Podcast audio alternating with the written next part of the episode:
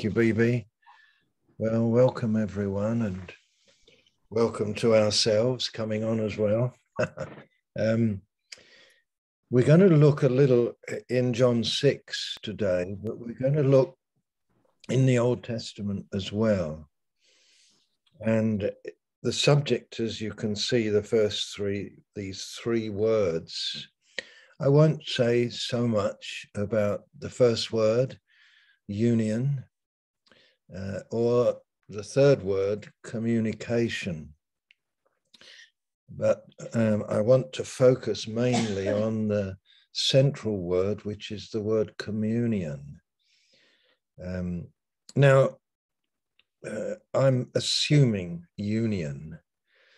Um, I'm assuming that all of us here have been brought into union with the Lord, um, brought into union through faith in the Lord Jesus and the immersion, the initiation of the Holy Spirit.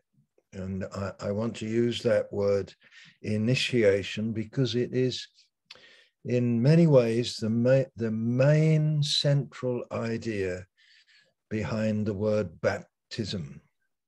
You remember, you will be baptized in the Holy Spirit.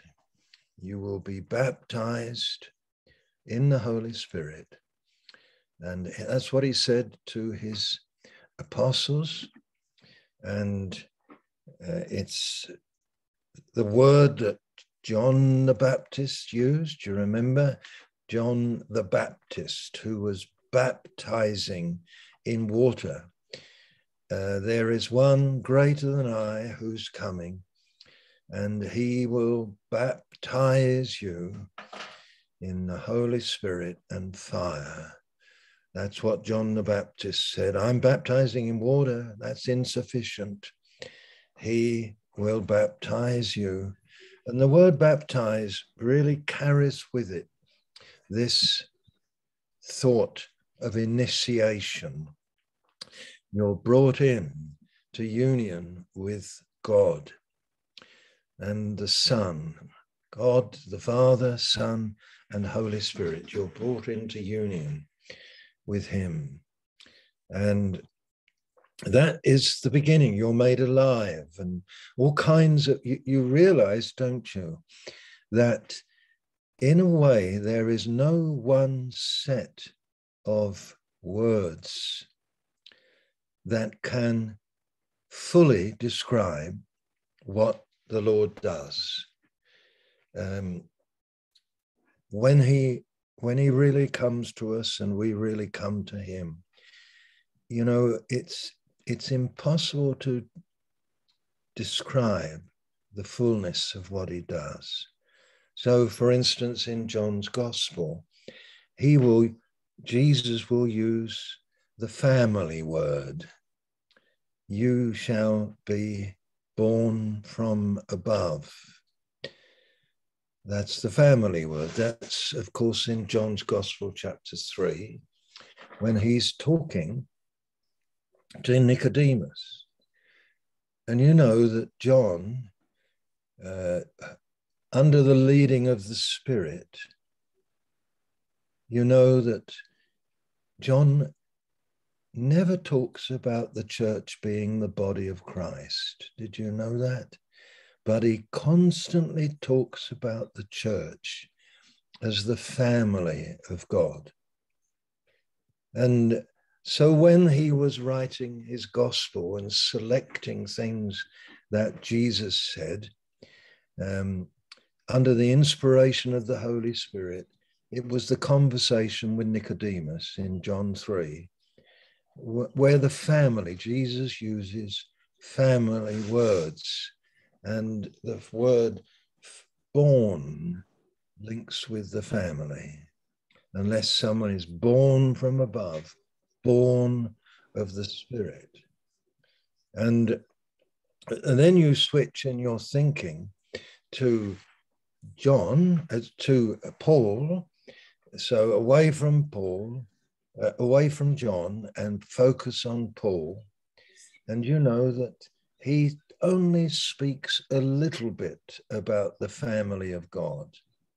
He talks about the church like the body of Christ.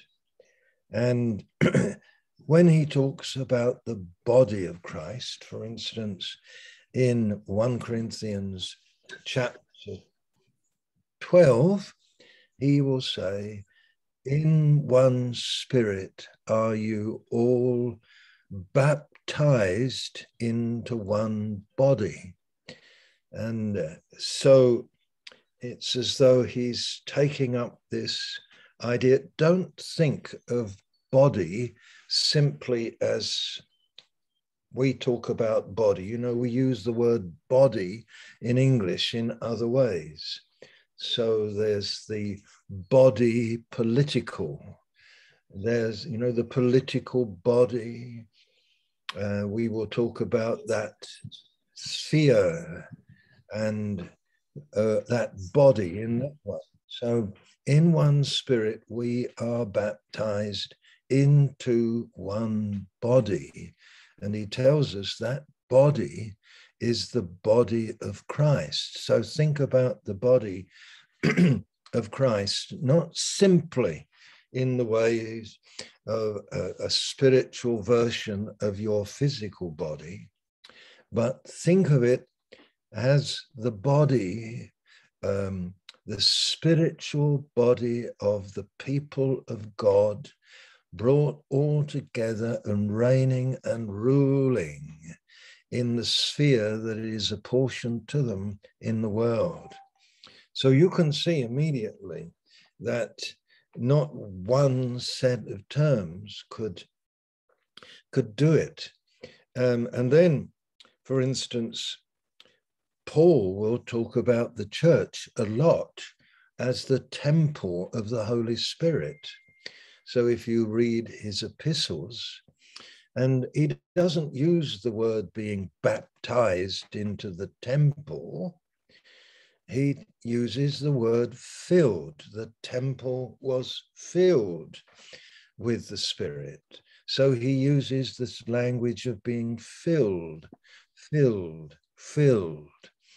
Uh, in the epistle to the Ephesians, where he talks a lot about the church being the temple of the Holy Ghost. It's there that he talks about let the temple be being filled with the Holy Spirit, filled, filled, filled, constantly filled, so that uh, when you, you can see there's a, a whole different set of terms there. And you will also know, of course, that Paul talks about the church and he describes her as the bride of Christ. So you've got four realities there. The, that's the fourth. First, you've got the family of God. Second, you have got this, the body of Christ. Third, you've got the temple of the Holy Ghost. Fourth, now you've got the bride. The church has the bride of Christ. And there, of course, Paul speaks and brings you back to um, where the woman came from out of the side of Adam, that first woman. And then he links all that with the fact that she has her, the church has her origin in what flowed out of Jesus, blood and water. Well, that's Ephesians chapter 5.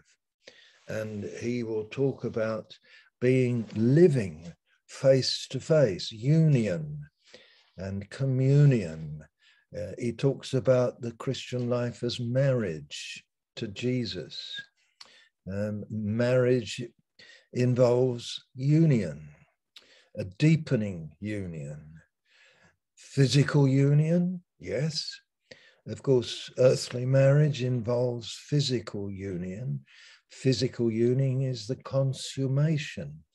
But union with Christ, our husband, should be a deepening union, a union of mind, of thought, a union where a friendship, deepening friendship. You know, th- those of you who are married will know that with the passage of years is the possibility of deepening union through communion. Union that uh, increases in your experience, developing so a husband and wife becoming friends uh, increasingly. And, uh, you know, it's a wonderful thing. So when you think of, and all of that would come about through moving through all kinds of things together. You know, the ups and downs of life, um, keeping your faces open to one another, not giving way to anger. Let not the sun go down upon your wrath. You know, these, these are beautiful things so that the union in marriage. And this is one of the things that's often in his mind when he refers to the church as the bride of Christ, through whom and through that union, bringing forth life, bringing forth new life, if you like, babes in the spirit. That's the purpose that uh, through his bride, in union with himself, he might bring forth another generation. Um, it's tremendous when you begin to think in this way. So already we're realizing how many uh, terms are necessary, how many words are necessary to describe the fullness of what the Lord does when he pours the Spirit upon us. And, you know, he, you know, when he wants to talk about the earth being refreshed, when he wants to talk about, if we like to put it, um, outpourings of the Spirit, will more refer not to something personal as to do with something in a locality where he will refresh an area or a place, he will come and he'll pour out his spirit in this place or that place, and he wants to pour out. Um, and so you can see the largeness of union, communion, and then, of course, from communion will come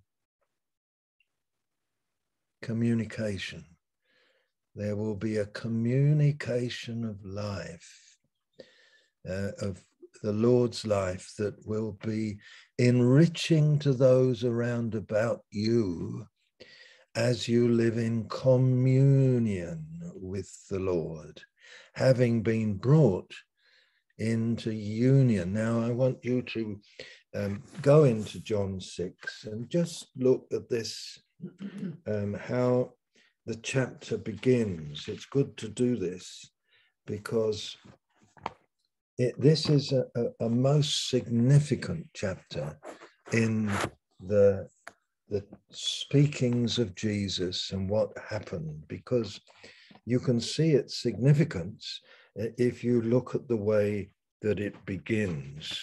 Just pull out the, the, the words in verse 2 of John 6.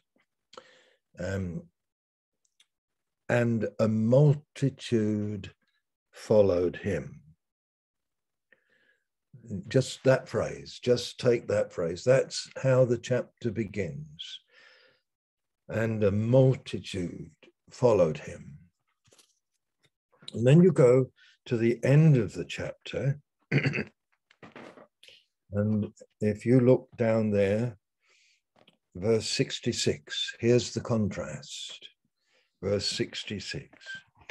After this, many of his disciples drew back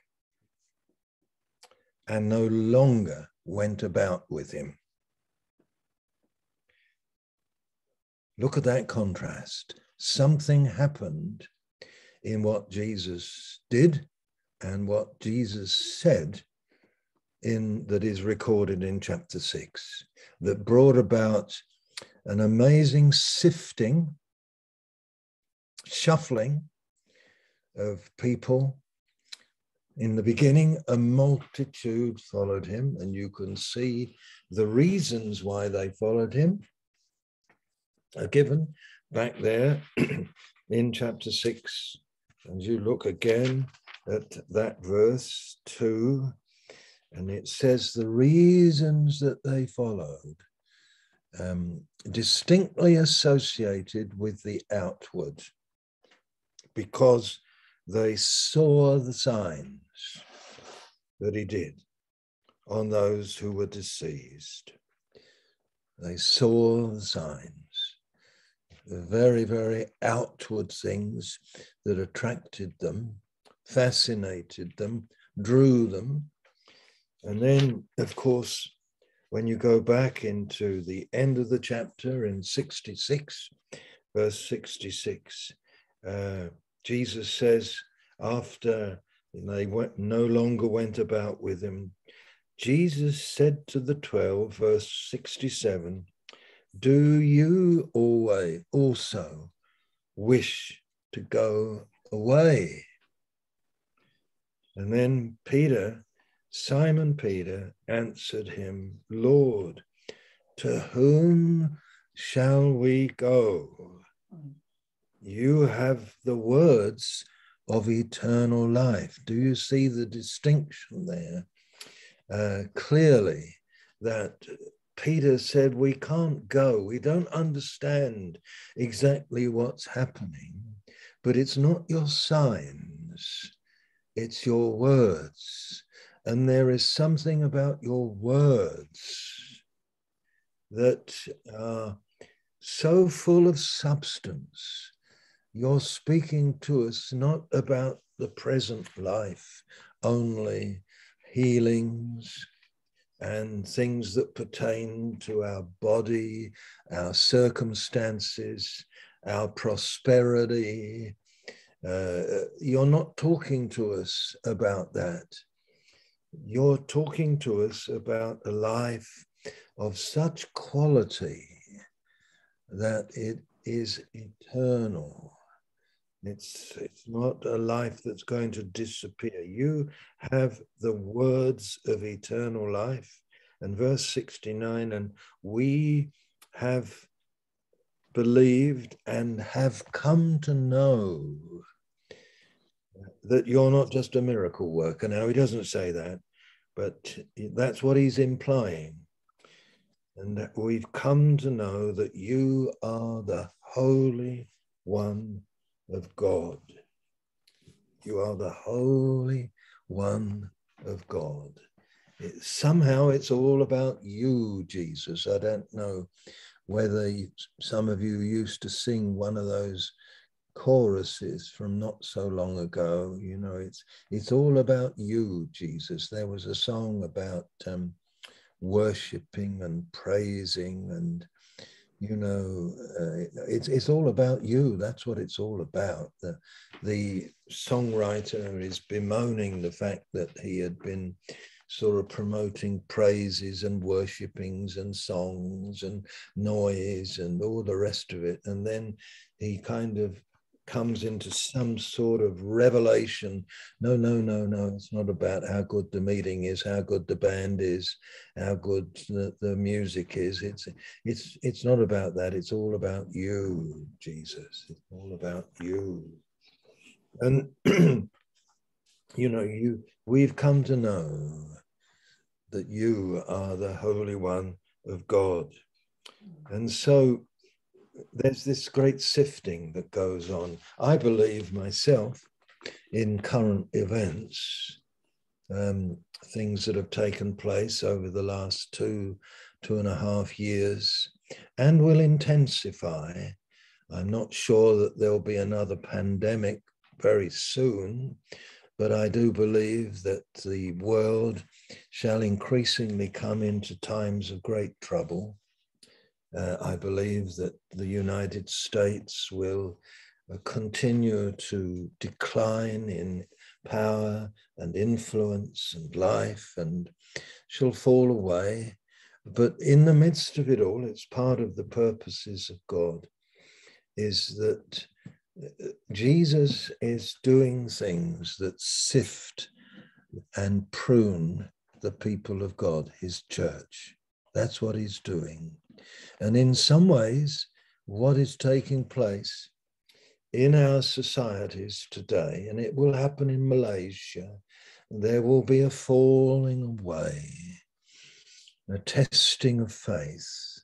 It will happen in Australia, and there will be the formation of an outward church, like occurred in China, where you have your official public face of the church. They call it the three self, don't they, church? Um, and there it is, an outward show. Um, and I believe that gradually, perhaps quite quickly in North America and England, it's already happening in England, where we are meeting people who are having to leave their public church, some of them leaving it because uh, it, it's it's turned to a tolerant position to things that are anti-Christ, uh, especially to do with sexual things and racism and that kind of thing. And they're having to leave because the official position of their denomination has been taken and they cannot abide there. And it's very, very dis, um, well, I was going to use the word dis, um, well, disheartening for them. And yet at the same time, it's sort of stirring them to realize about the inward life that really matters.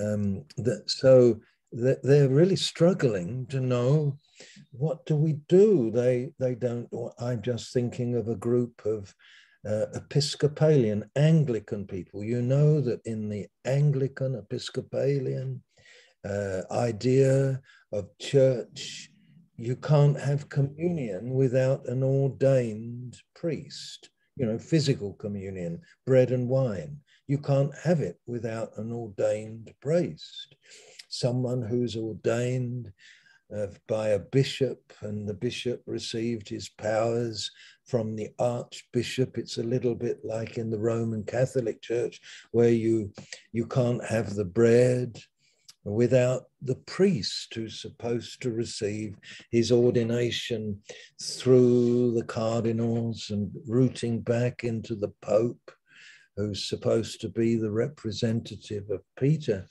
And these people coming out of those churches are saying, How do we meet? How do we have communion? Are we allowed to break the bread? To some of us, this might sound very strange because our church background is different. But it's already happening in England. People leaving, people groping, people trying to find how do we meet? Uh, where do we meet? And suddenly the buildings become uh, not so significant. Well, we'll we'll meet in a village hall somewhere. Um, we'll meet in simplicity, perhaps in the large room in somebody's home. Um, you can see these changes that are already taking place. And I firmly believe that in the next five to 10 years, in the in North America that this sort of thing there will be big churches there will still be some megas churches but they will be compromised there will be churches on the streets but they you won't hear the gospel of Christ there you won't hear the heart of God there you won't hear uh, his saving word there, you'll just hear a compromised word that allows all manner of sin to parade as righteousness. And these are the things that are, you know, going to take place. And it's like a, a happening like John 6, just where the Lord does something and then through it turns the people's eye to the realities of the inward life of communion. And, you know, I think on top of this, of course, there will be the beginnings of severe opposition to the true church. And the true church that will begin to meet in homes and small gatherings wherever they can. uh, there will be an, a persecution. People will lose their jobs. People will uh, no longer go to certain colleges in this country. They won't be accepted. They they won't be able to work in certain fields of employment unless they, if you like, as is happening here. One of the reasons, for instance, that it took us so long to get to where we were going is because there are some employees for the airlines who won't take the vaccinations that are being forced upon them. And so they're disobeying the governmental rule and the, the airline, that particular airline is very strict. And so they can't crew the airport, the aircraft. We were talking to one lady whose flight was just cancelled because there just weren't enough pilots to crew the aircraft because that airline is so strict on vaccination requirements. And so you can see how now bring that over into spiritual life, the life of the church. Well, you can't have your job.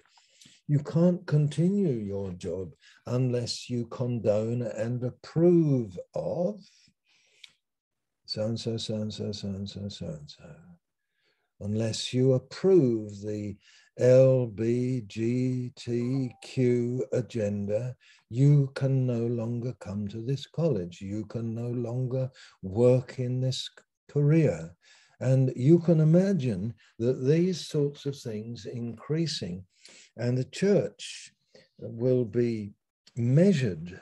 So I know churches today who are already having to rewrite their belief, you know, their belief system, you know, they have to produce a document.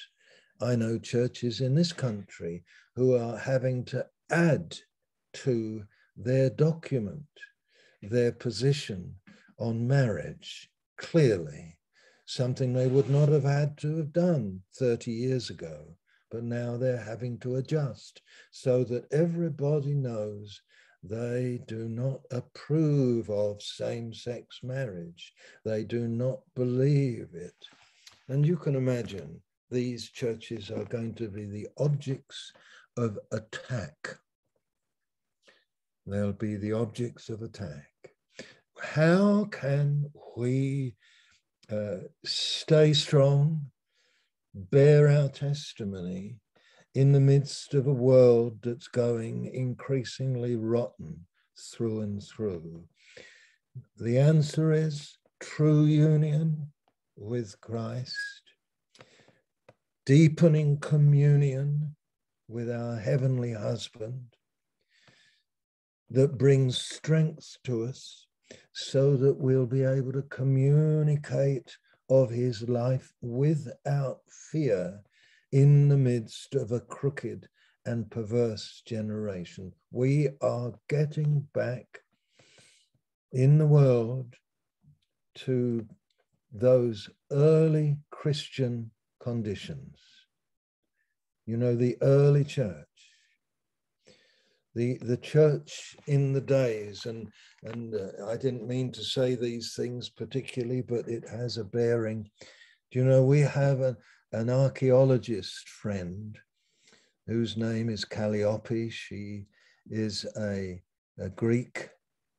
And, uh, you know, sometimes when we were with her and her husband, uh, we went to some of the archaeological sites where they're uncovering the houses and some big sites.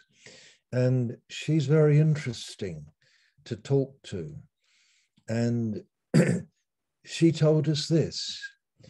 Now, many of you, uh, those brothers and sisters in Malaysia, won't realize this that the, the Church of Jesus Christ was went through periods of persecution for the period of two, three centuries. The persecution in the areas of the Mediterranean was not constant and it wasn't uniform. So there were cities where churches were, where the Roman authorities at times became incredibly heavy handed. And at the same time, a hundred miles away, the authorities in that city were not so heavy handed. So the church was able to continue to meet quite freely. And there were times when certain Roman emperors came and rose who were vicious to the church, vicious. And so there was much persecution for those who were faithful to God, and they they met in the catacombs in in simple ways. And in those days, many of the church were in fact slaves. And so they were conditioned to persecution. They were conditioned. The church was, the true church was conditioned. And there were times where, unfortunately, uh, the church, well, some of the Christians went back and they offered a little uh, a little bit of incense to the Caesar. That's all they had to do. They just had to uh, offer a little incense on a censer that was presented to them, and they had to say, No, no, Caesar is Lord. And if they did not, you see, and this is the kind of thing that is going to come in our world. And in some parts of the world, it's already there. You know, all you have to do is offer a little bit of incense to the uh, decrees of government. You know, and, and the decrees of government will be about the LBGTQ agenda, will be a very big thing. Obey the government, um, a much more substantial issue than vaccinations and um, all that sort of thing, because it involves something of deep, deep morality and spiritual life. Vaccinations and those things do not contain that. The main thing with vaccination is the idea of the of the controlling mandates of government going beyond their brief, but it will intensify. And in that early church, those early church days, there is no archaeological record at all of a place of meeting for Christians that's larger than a room or a little uh, uh, um, place built in the grounds of somewhere that could take more than about 110 people. No record archaeologically. But there are numerous houses where there are rooms that could take 75 or 80 people and even some of those rooms, some of you know that the Romans had a central heating system where water would run underground. In some of those houses, there is even a conversion that's taken place in the water system. And in the large room, there is a baptistry. Isn't that interesting? where a hole has been created in the water system in which it would be possible to baptize people. And at first, the archaeologists didn't know what this, this hole this was, this sort of area. And then until they began to understand this is a baptistry. So you can see that the churches were forced into the homes, into the houses.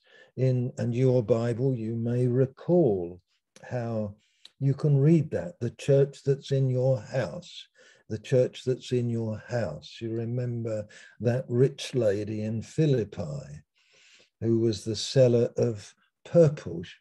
And you remember, come to my house. And they began to meet in her house. And so you can see all this sifting that came in those days and how it came in Jesus' ministry and how the people of God can be strong in the face of this adversity. And Jesus is talking about the centrality of himself. He, Jesus, in the midst, it's wonderful. And here he is, you know, he's he's fed the multitude, and you all know about that. How he he, he does this thing um, where he feeds the multitude. So the multitude follow him, and if we look at it very, very quickly, uh, he, he takes the little that they have and he multiplies it. And so it's as though, you know, one of the things the people were looking for, and you may not have registered this, you know that Moses had been a man who gave them or seemed to give them bread in the wilderness. Moses seemed to feed the people. You remember when, when God brought the children of Israel out of Egypt across the Red Sea, he, he, the wilderness place had no bread and their bread ran out. So they had cooked some bread on the night that they left Egypt. It was flat bread. They didn't have time to allow it to have the yeast in it that would make it rise. That's why it was flat bread. Everyone understanding they had to make their bread in haste. And they came out of Egypt, and then their bread, their flat bread, ran out. They had not brought any more grain with them. And so they had nothing to eat. And then God said through Moses that he would provide bread. And there it came, the manna in the wilderness. You all know about it. And one of the things that Moses said in those days that God was going to provide someone like him who would give bread in the wilderness, not the wilderness of Sinai, but the wilderness of life and there would be someone like unto me. That's what Moses said. And so when Jesus gave the bread to the people that he'd led, 5,000 men plus men, plus uh, women and children, so big crowd. And then you read in verse uh, 14 of John 6, when the people saw the sign which he had done, they said, This indeed is the prophet who was to come into the world. Moses had said, There's a prophet going to come, and he's going to give bread in the wilderness.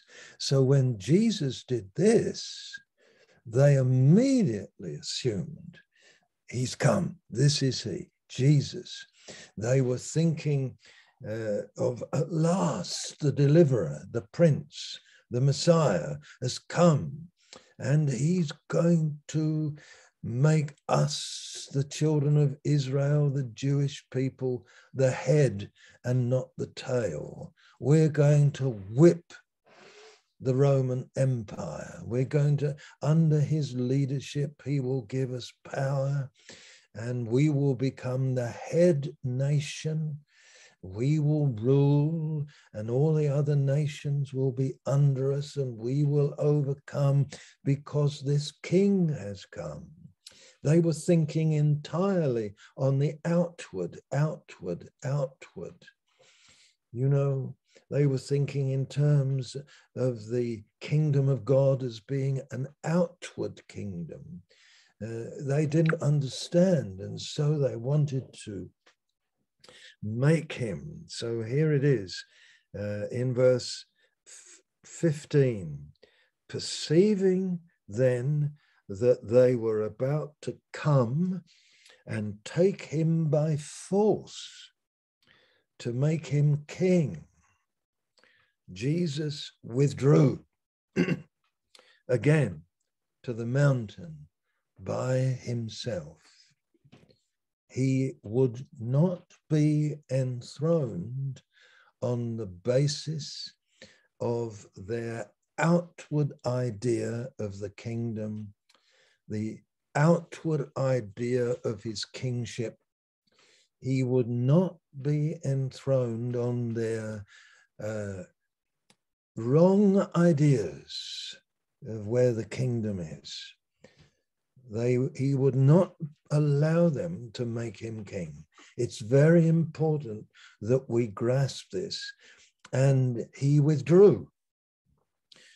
He withdrew from them again unto the mountain by himself. He will not be enthroned in our lives on the idea that he's just the mighty prophet who will make life smooth, who will sort out all our problems, give us prosperity, and make everything just hunky dory, you know, lovely life, make us the head, not the tail.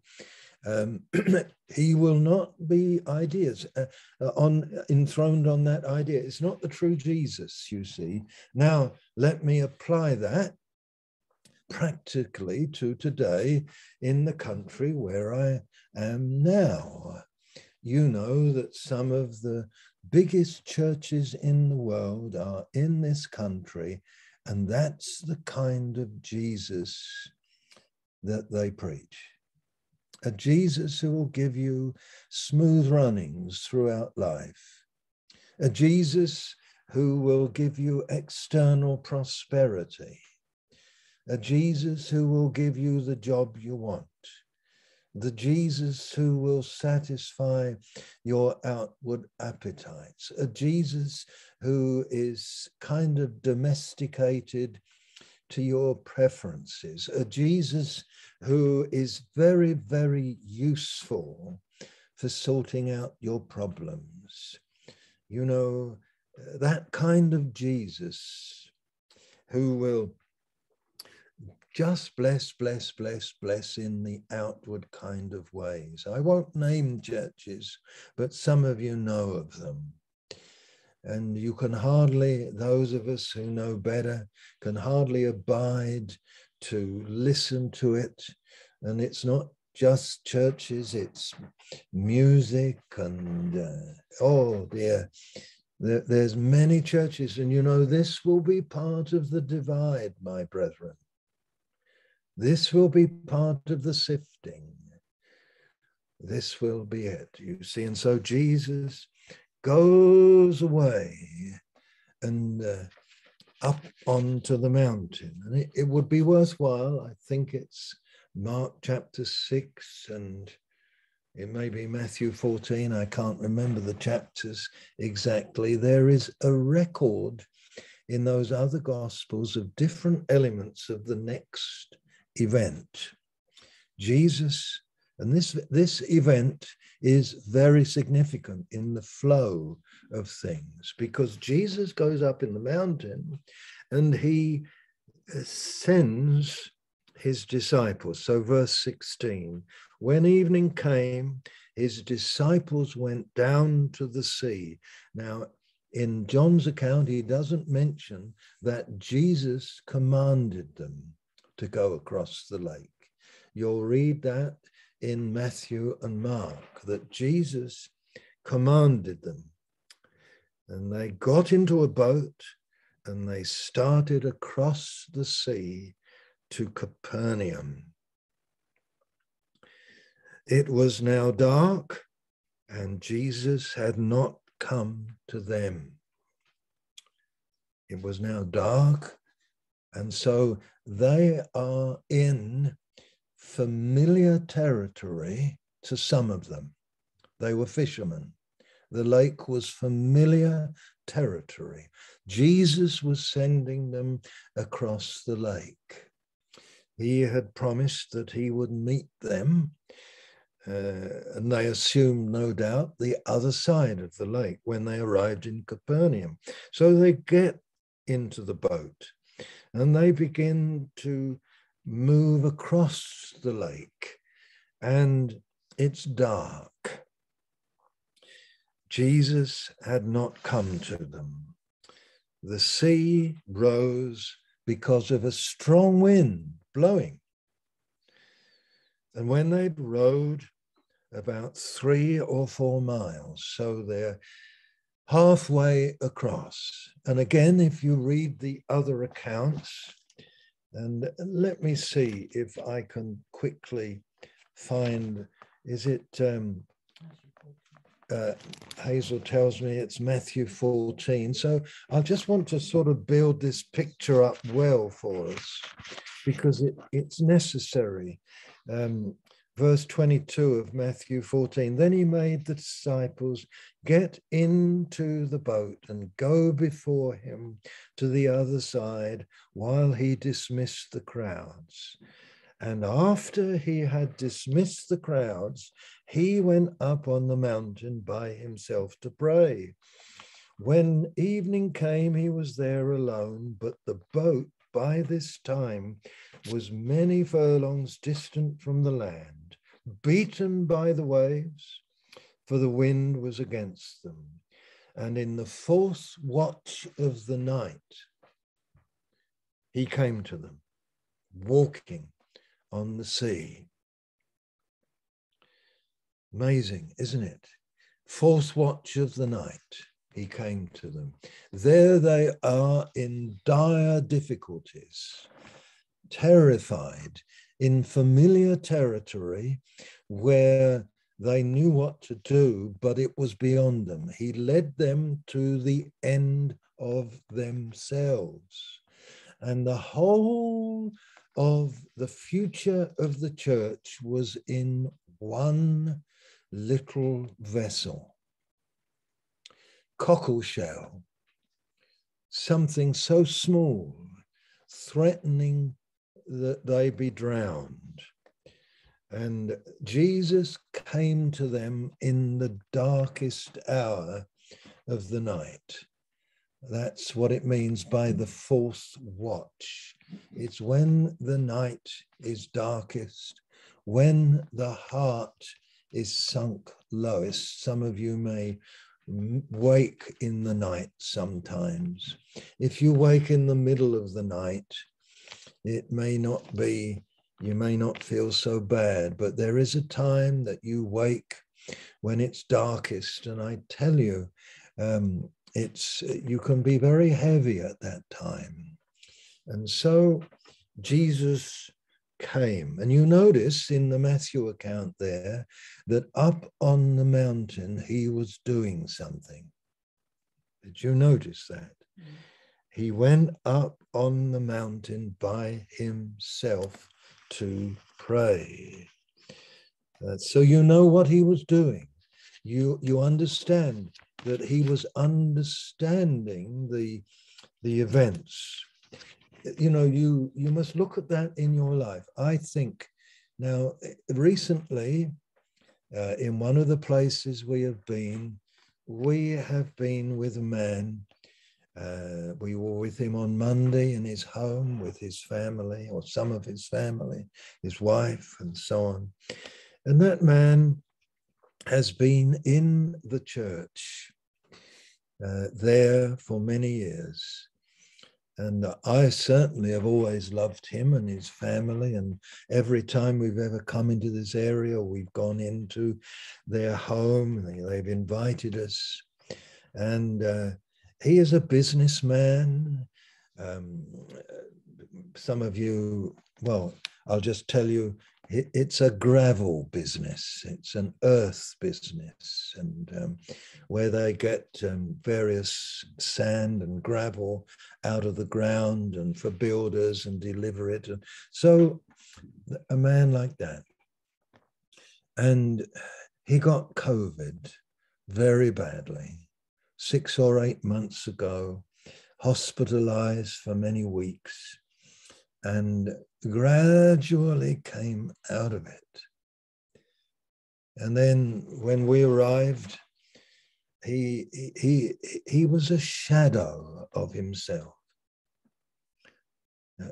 A big man, uh, and you know, like like a like a little boy, shrunk, and uh, having to walk with a stick, weakness and uh, it's interesting, we prayed for him in a meeting, and the Lord answered by him getting weaker so that he went into the hospital rapidly. And they recognized that there was something other than COVID working in him.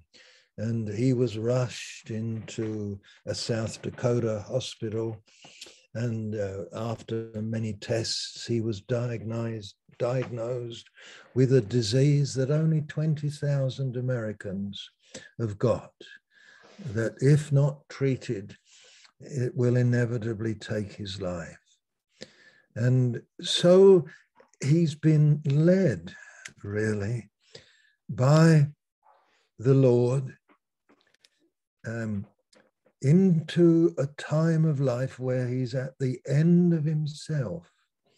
I won't go into many details, but I, I, I have said to him, and I say to you, that I know that Jesus is up, has been up on the mountain, orchestrating everything to reveal something of himself to that man that that man has never known. You see, most of us come this kind of way, where we at first think Jesus is the Savior who will sort out all our outward things, make life smooth, grant us, um, you know, He's a utilitarian God. He's very useful to us. We domesticate Him and uh, and so on. And yet and he, and he won't be enthroned in us on that basis but he's working as he was with his loved disciples.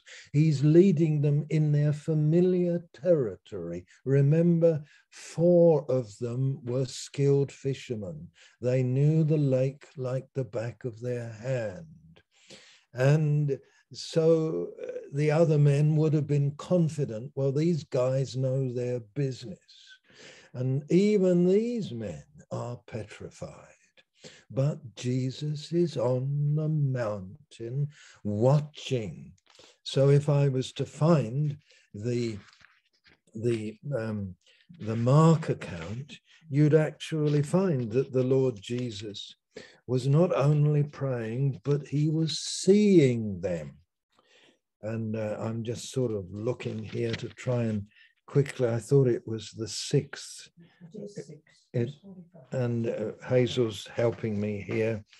He immediately, this is Mark 6 45. You see, this is how we must build up the picture. Uh, by looking at the little elements that are brought into the story uh, by the other writers. They're not inventing these things, they're just bringing us a whole picture. Immediately, so this is Mark 6, verse 45. Immediately he made his disciples get into the boat and go before him to the other side to Bethsaida. Does everybody understand that Bethsaida and Capernaum were next to one another? And while he dismissed the crowd, and after he'd taken leave of them, he went up on the mountain to pray. And when evening came, the boat was out on the sea, and he was alone on the land. And he saw. That's the bit I want to see. He saw that they were making headway painfully, for the wind was against them. And about the fourth watch of the night, he came to them walking on the sea, and he meant to pass by them. There's another little element. He meant to pass by them. Now you notice he saw them laboring painfully. Don't you ever think that the Lord has launched you out into something and he's not watching mm-hmm. and seeing and loving. Don't you ever think that you have arrived at a set of circumstances uh, and you have launched there, you've gone forward there, and he's not prayerfully watching. And that he intends to come not as a king of your own conceiving, not a king to sort out every little problem and give you a happy life, but as someone different that you will learn to have communion with, deepening communion with, and know him as this person, this one he makes as though he would go by them. I find that quite something because I know that there are times when we're like that, where Jesus draws near, and it's almost as it is where, uh, uh, unless we call him, unless we call him, not according to our own ideas of him, but as the one who seems to be the master of everything. Because when they looked, he was something beyond human. Human, but beyond human. They cried out and they thought it was a spirit. And, uh, you know, they saw him, verse 49, chapter 6. When they saw him walking on the sea, they thought it was a ghost, a, a spirit something incredibly occultish and they thought it was a spirit. It's a little bit like us. When we get into difficult circumstances, there are times when we think this is devil, this is spirit, this is not right. We, we can get into all this kind of frame of mind. And, you know, they cried out, for they all saw him and were terrified. Can you, can you just think, can you get this picture? Can I get this picture into my heart? The master of the problems appears. The waves that threaten to drown them. Not just a king that will live in a palace and give weapons to overcome things outward, but someone, and you notice it says here, and note this clearly, it says at the end of verse uh, 48, he was walking on the sea. He was walking on it. You say, why do you say that? He wasn't floating. He was in touch with the very thing that was threatening them. It was under his feet. It's always the same. This is the Jesus into whose presence the Spirit would bring you and me day by day. This is the Jesus whom the Spirit would cause you to have communion with. Not a Jesus that you can manipulate, not a Jesus who just is interested in your outward blessings.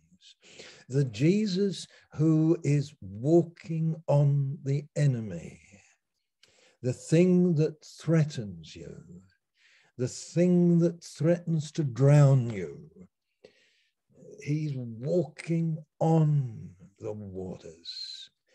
And this is a wonderful thing. You see, one of the deep difficulties, especially of the charismatic movement, is that they conceive of Jesus as a rather sophisticated magician. Uh, you know, who does tricks, uh, you know, who does some magic, who can do this, do that, the other, materialize things. I might sound rather uh, sort of gross when I put it that way, but I know it's true. Jesus, a kind of incredible person who will do this to Jesus is the one who walks on the serpent he walks on the thing that threatens you. It's under his feet. He's in touch with it. And it's under his feet, just as was promised.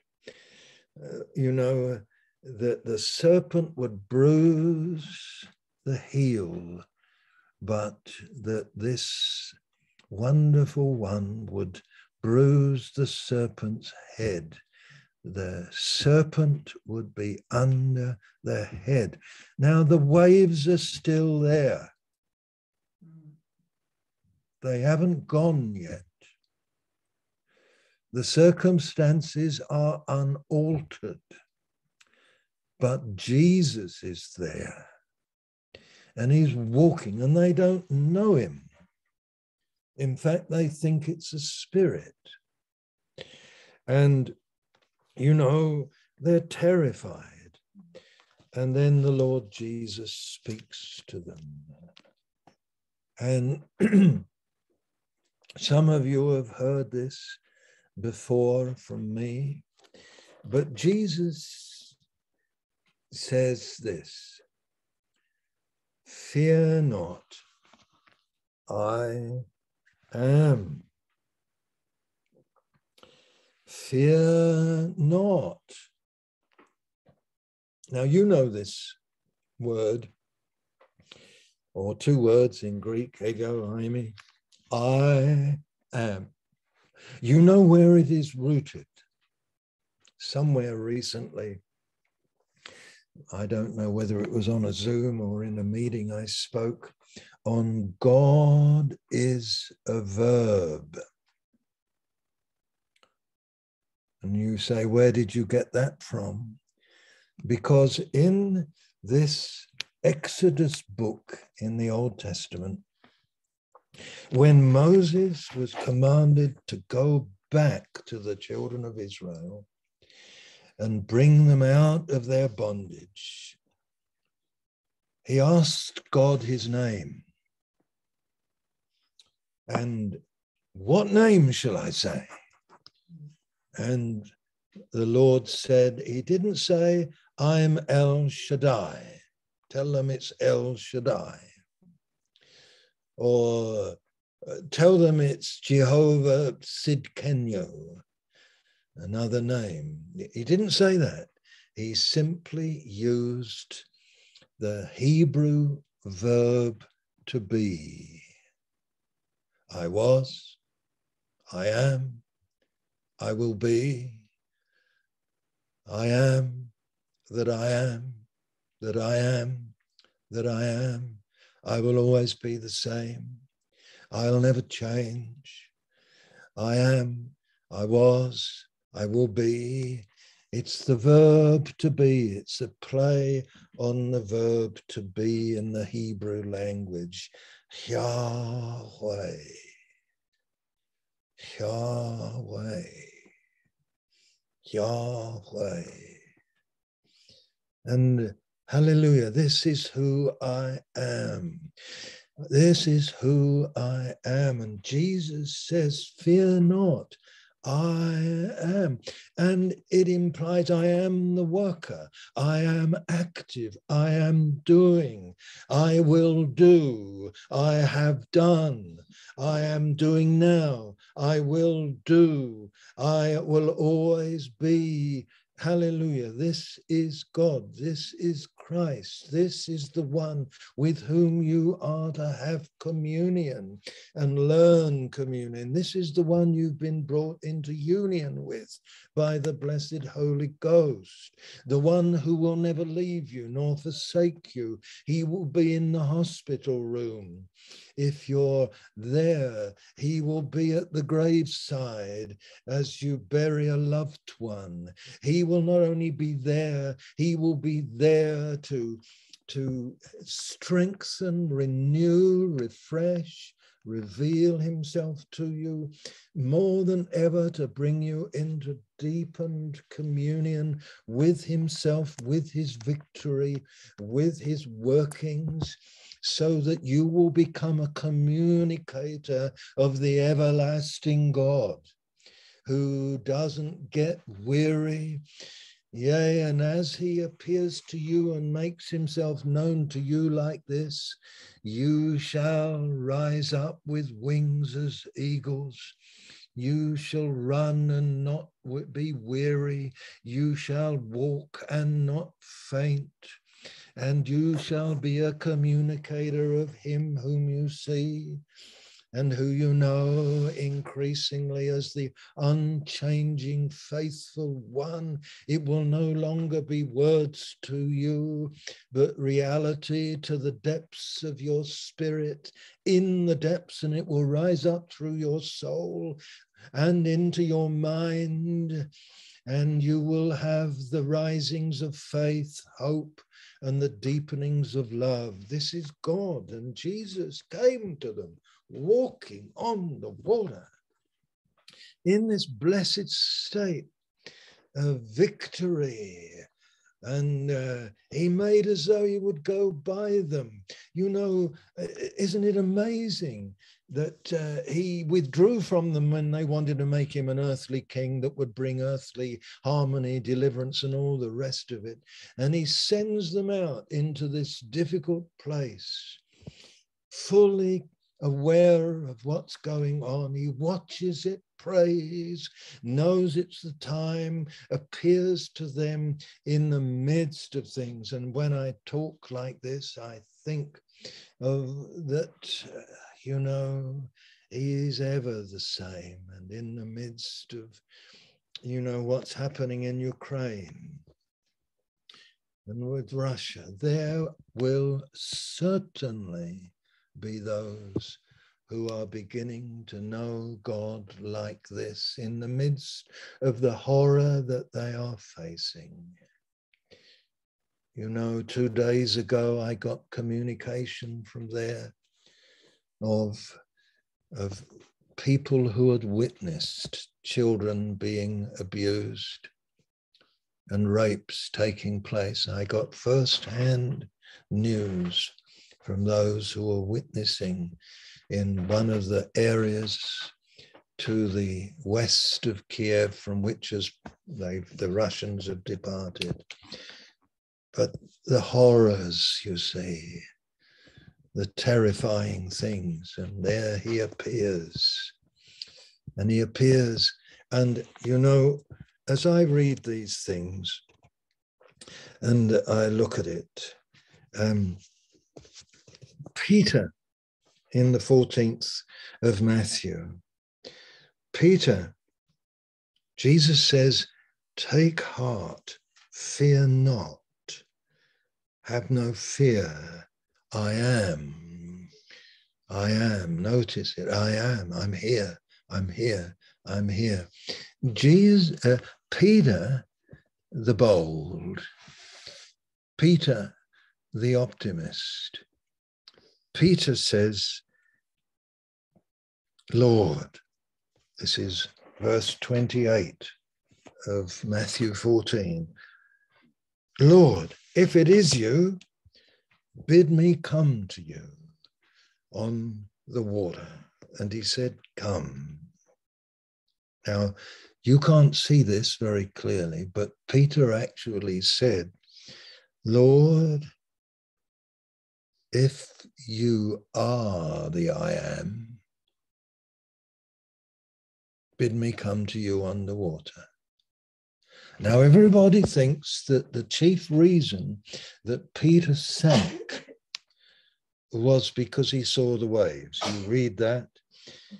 Uh, when he saw the wind, he was afraid, and beginning to sink, he cried, Lord, save me.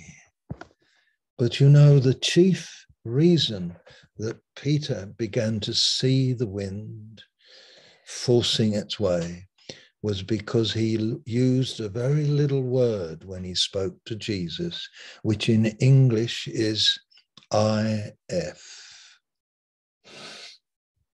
If you are the I am, if you are the if, maybe you're not.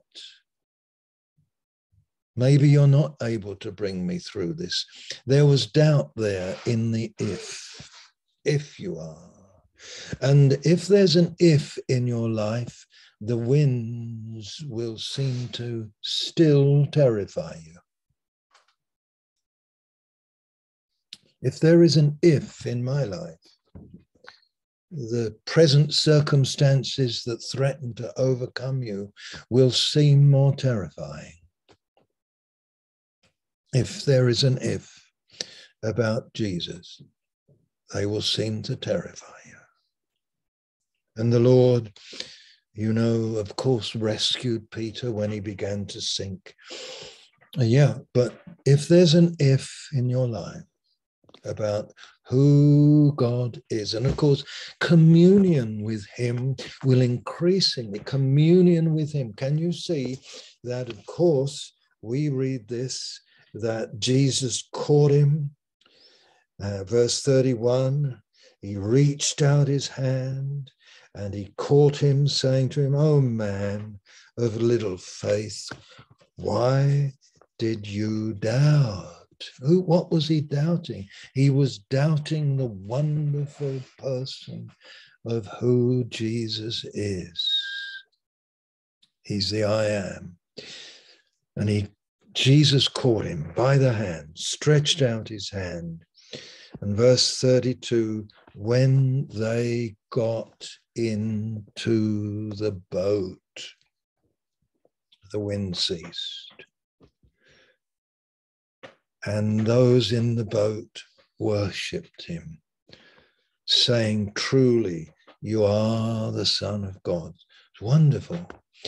You know, when you take the I am into the boat, now, this is what communion is. It is taking the I am into the boat with you. Christ as I am, not Christ as King to make you happy.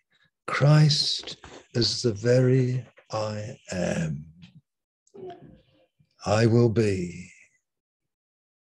I have been. I have worked for you.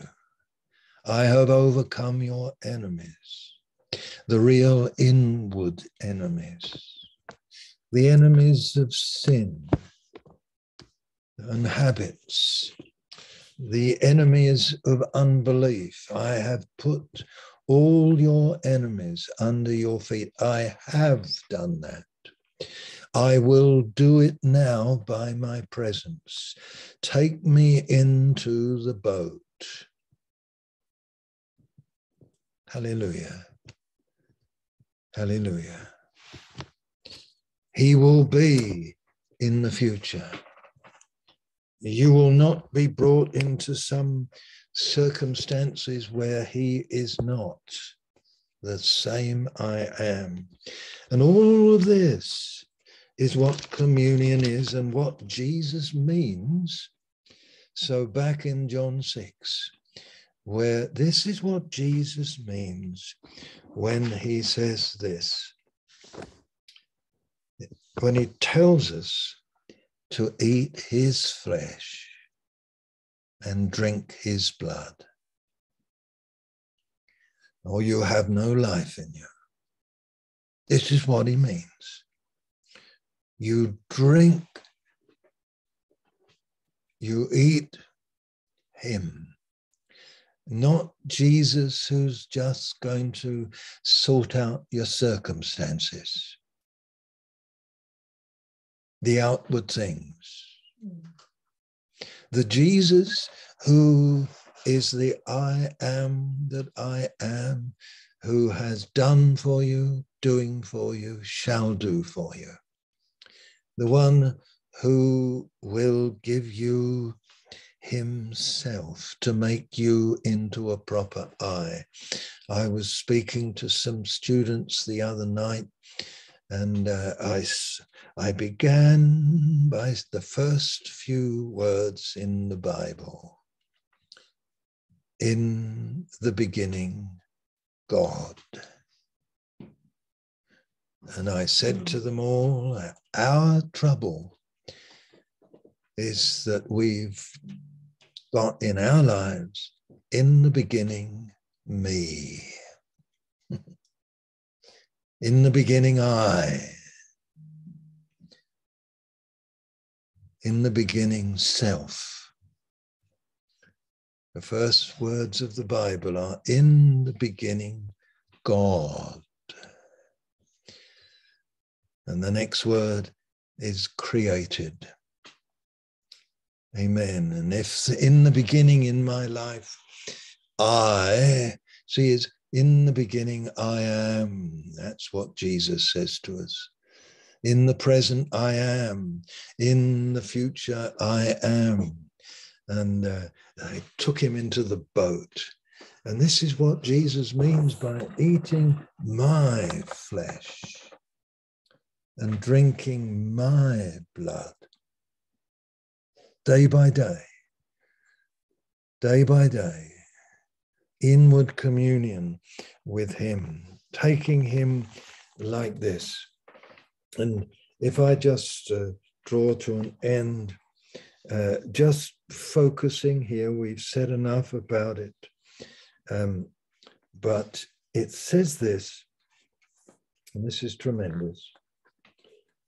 Uh, I'll read from John 6, verse 32. John 6, verse 32. Jesus then said to them, Truly, truly, I say to you, it was not Moses who gave you the bread from heaven. It came from God. But my Father gives you the true bread from heaven. This is bread for your soul.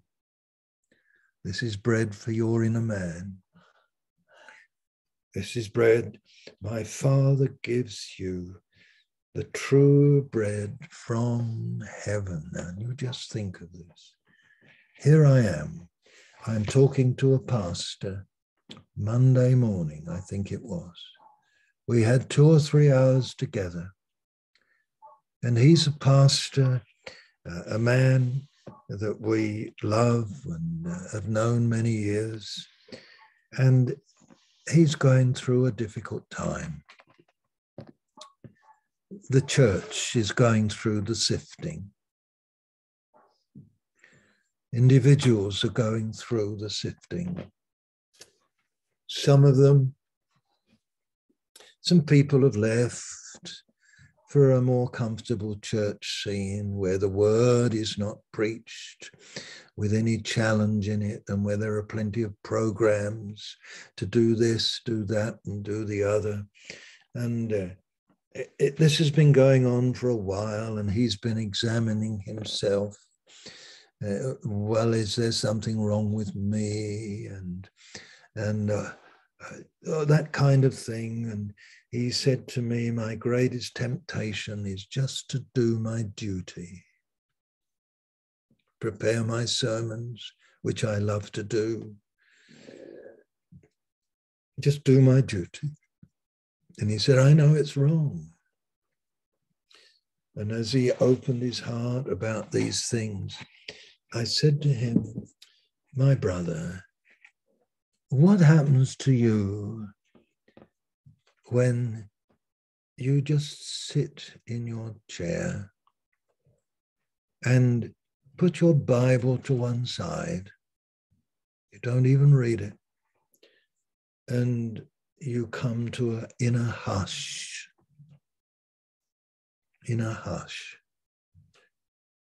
What happens to you? And the Lord within you and you commune a little with Him, what happens to you? And he said, nothing but peace. It's a kind of sense that everything's okay and shall be okay. That don't be troubled. It's almost as though everything comes to harmony. And I said, That's right. That's right. You're eating the bread that comes from heaven, where everything's settled.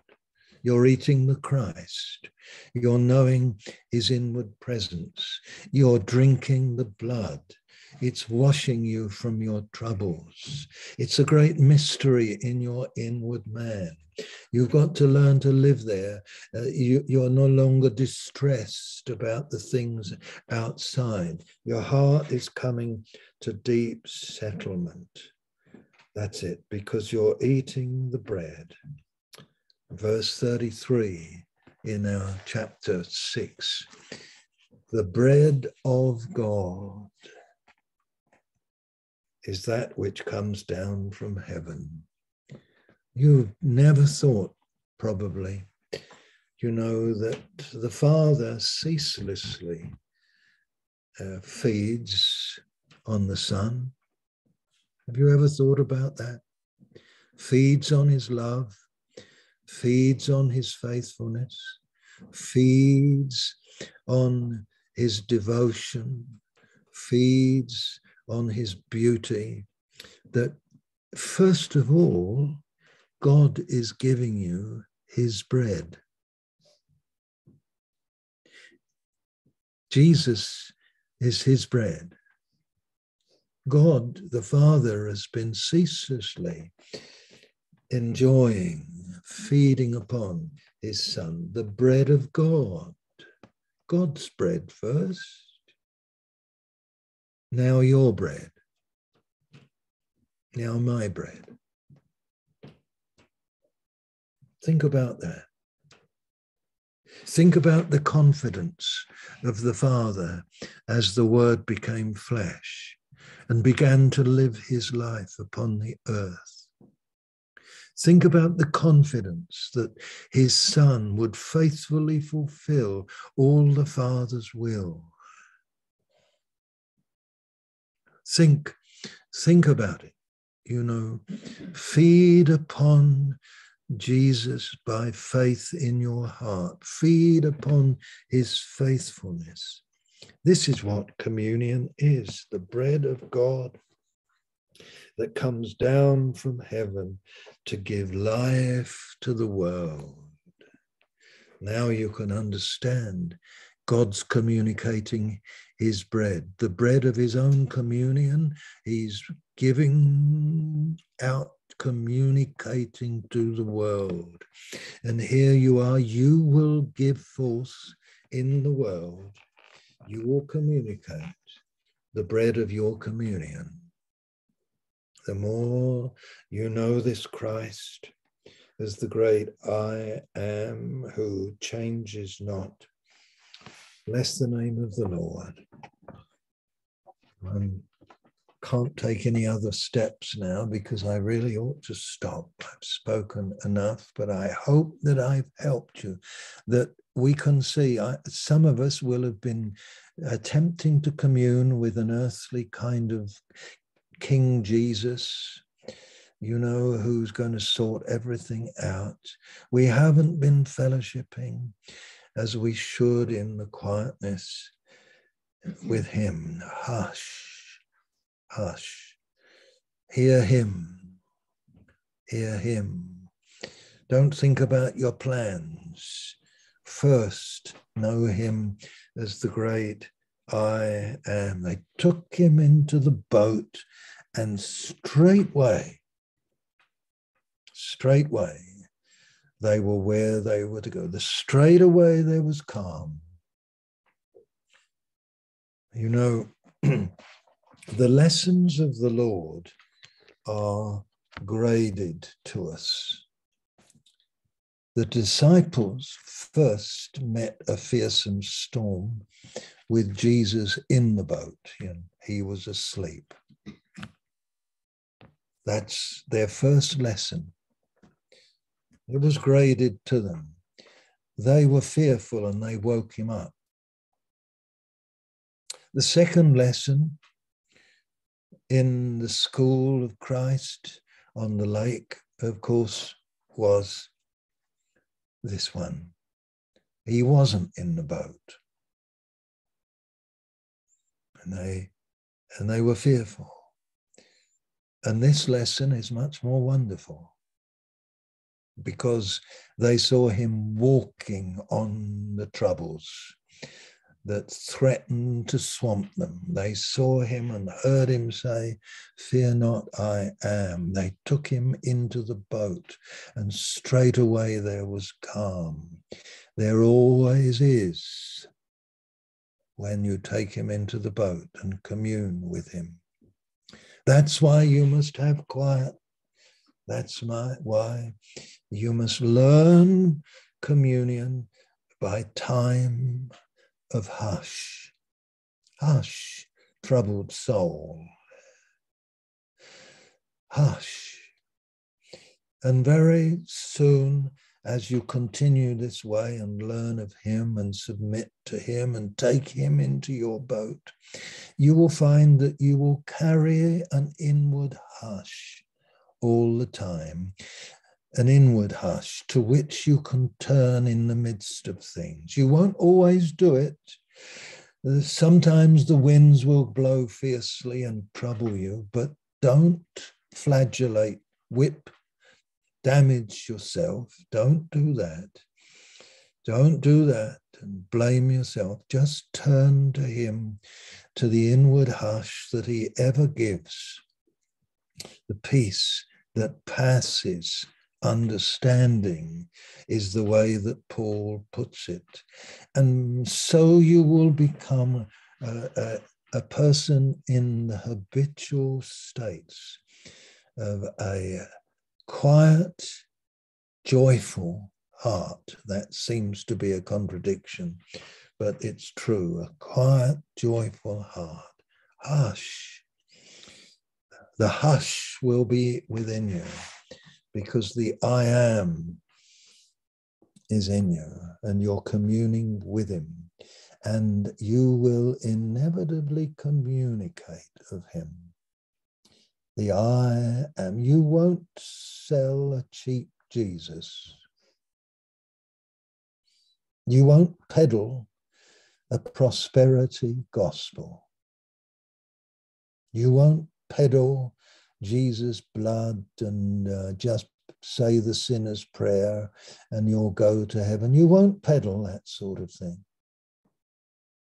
You won't be a peddler. You'll be a communicator of this great and wondrous God. Amen. So I finish, BB. Thank you. Thank you. I trust somehow we've really received something uh, in, in thinking about these things. Amen. Turn your eyes upon Jesus.